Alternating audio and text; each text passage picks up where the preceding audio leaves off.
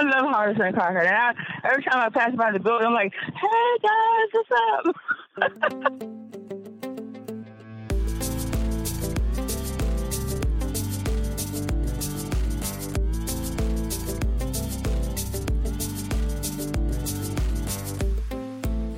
Hello and welcome to the Hardison and Cochran podcast. I'm your host, Bill Campbell. The jovial voice you heard to kick off this podcast belongs to Karen. Karen is a former workers' compensation client of Hardison and Cochran. She is from Cary, North Carolina.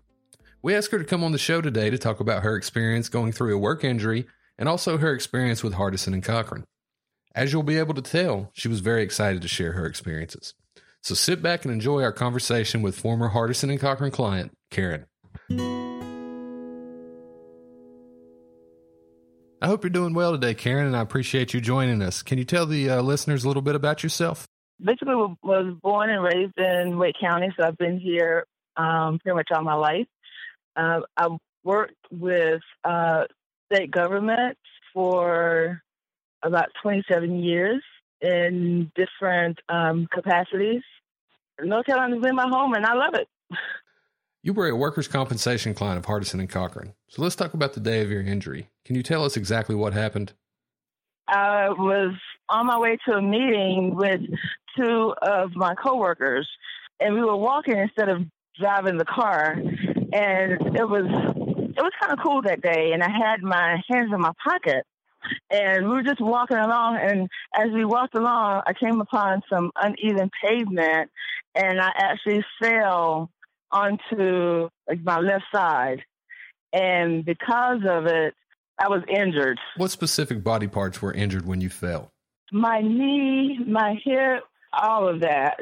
My hip, my knee, um, and it was like both both of my knees were injured um, doing that. When I fell, it when I got up, I couldn't. I actually couldn't walk, and someone had to take me back to my building. After your coworkers assisted you back to your building, what happened in the building? And what was going through your mind minutes after your accident? I'm sure it was a very hectic time.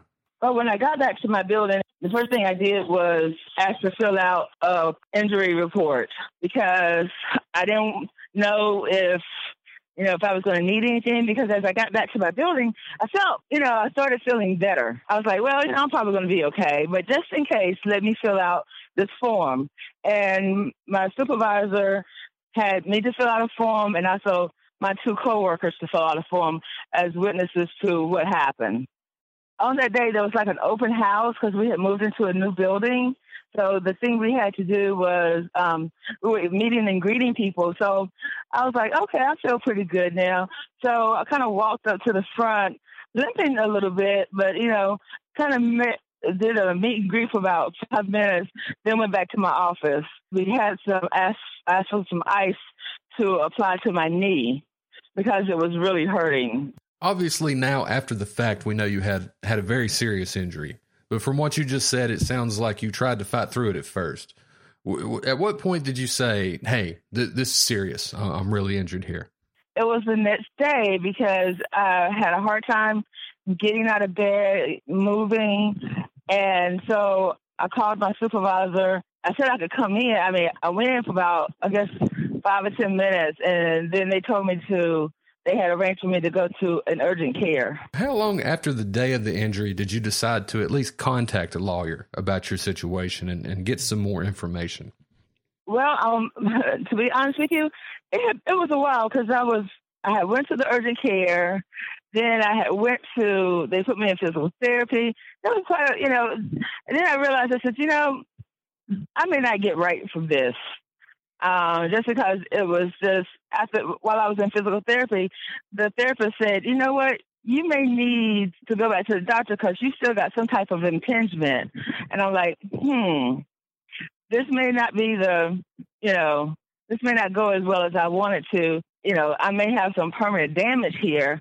I said, so I think maybe I need to consult an attorney even though they were the workers' compensation people were working with me, I said maybe I need to consult, and that's when I turned to Hardison and Cochran. It sounds like Hardison and Cochran was on your mind. What led you to giving us a call? How, how did you know we were lawyers who would help specifically with a, with a work injury? Actually, the TV commercial. Ben, who does the commercials, just he just seems like one of the you know guys next door. Very, he didn't seem pushy like some of these other guys on some of the commercials. He just seemed like you know, uh, uh like he would have been my neighbor, just you know, really concerned about me. And so I called and I got an appointment, and they hooked me up with um, one of the attorneys there. Hooked me up with Jack. Jack was really cool. okay, tell me about your lawyer, Jack Hardison. Oh wow! By the time I got into got in to see Jack, things uh, at work weren't going so well. It's like I had gone back to work. It's like they, it's like they wanted me to come back to work full time, and I was having a hard time being at work. I was just like, you know, just really a hard time. And so when I got, by the time I got to Jack, I was suffering, and Jack said, "Okay, tell me everything that's going on, everything that happened, and let's see where we can where we need to go from here. And he got my medical records like in no time. And then from there, he was contacting me. I didn't have to do much of anything. He and his, I guess his, his I don't know if it's his assistants or the person that worked with him, they were on the phone with me, you know, constantly if there were any changes um, about appointments. Um, you know, it, actually, I was having so much, still having so much pain and going back and forth to. I had first, I had a, a back surgery and then two hip surgeries. The second hip surgery I would not have had if it had not been for Jack because they really forced the issue that I really needed to have the second surgery because I couldn't function. I was having a hard time. He was the one that said, "Why don't we get a second opinion?" I never would have thought of that either.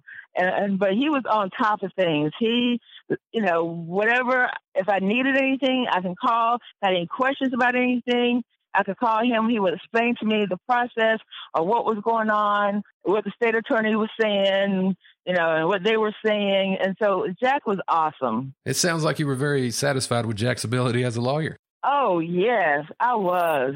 Jack was like I said, he was awesome. He he knows his stuff. he knows the law. And like I said, I could have, you know, I just I really feel like it was a godsend they they put me with him because he was exactly what I needed. Things at work didn't turn out as well as they should have, but I was still able to be to get my workers comp. Now, I know you spoke on the phone a lot at first with Jack, but what, what did you think about him after you finally met him in person? Jack came across as a good old country boy. I expected him, you know, kind of reminds me of Blake Shelton a little bit. I just I felt like he needed to have a guitar with him and sing all the, the law, the workers' compensation law. Television and media as a whole kind of shapes folks' expectations as what to uh, getting a lawyer really means and what they have to go through after calling a lawyer.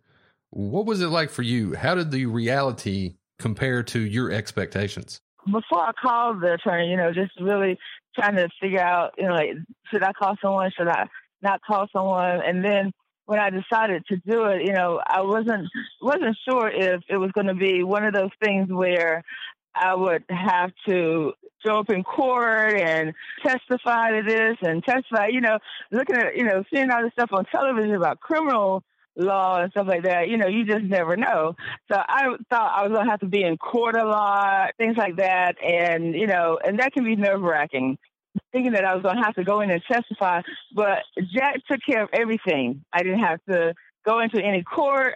If a state attorney showed up in front of me right now, I wouldn't know who it was, if it was a male or a female, because they took care of he took care of everything.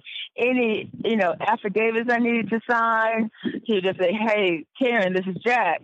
I when his number would come up i'm like oh it's jack. Or if it wasn't jack it was tammy but either one of them they were you know really really really really good now correct me if i'm wrong but what i'm hearing is that the only thing you had to focus on was getting to your medical appointments and getting well that's all I had to do.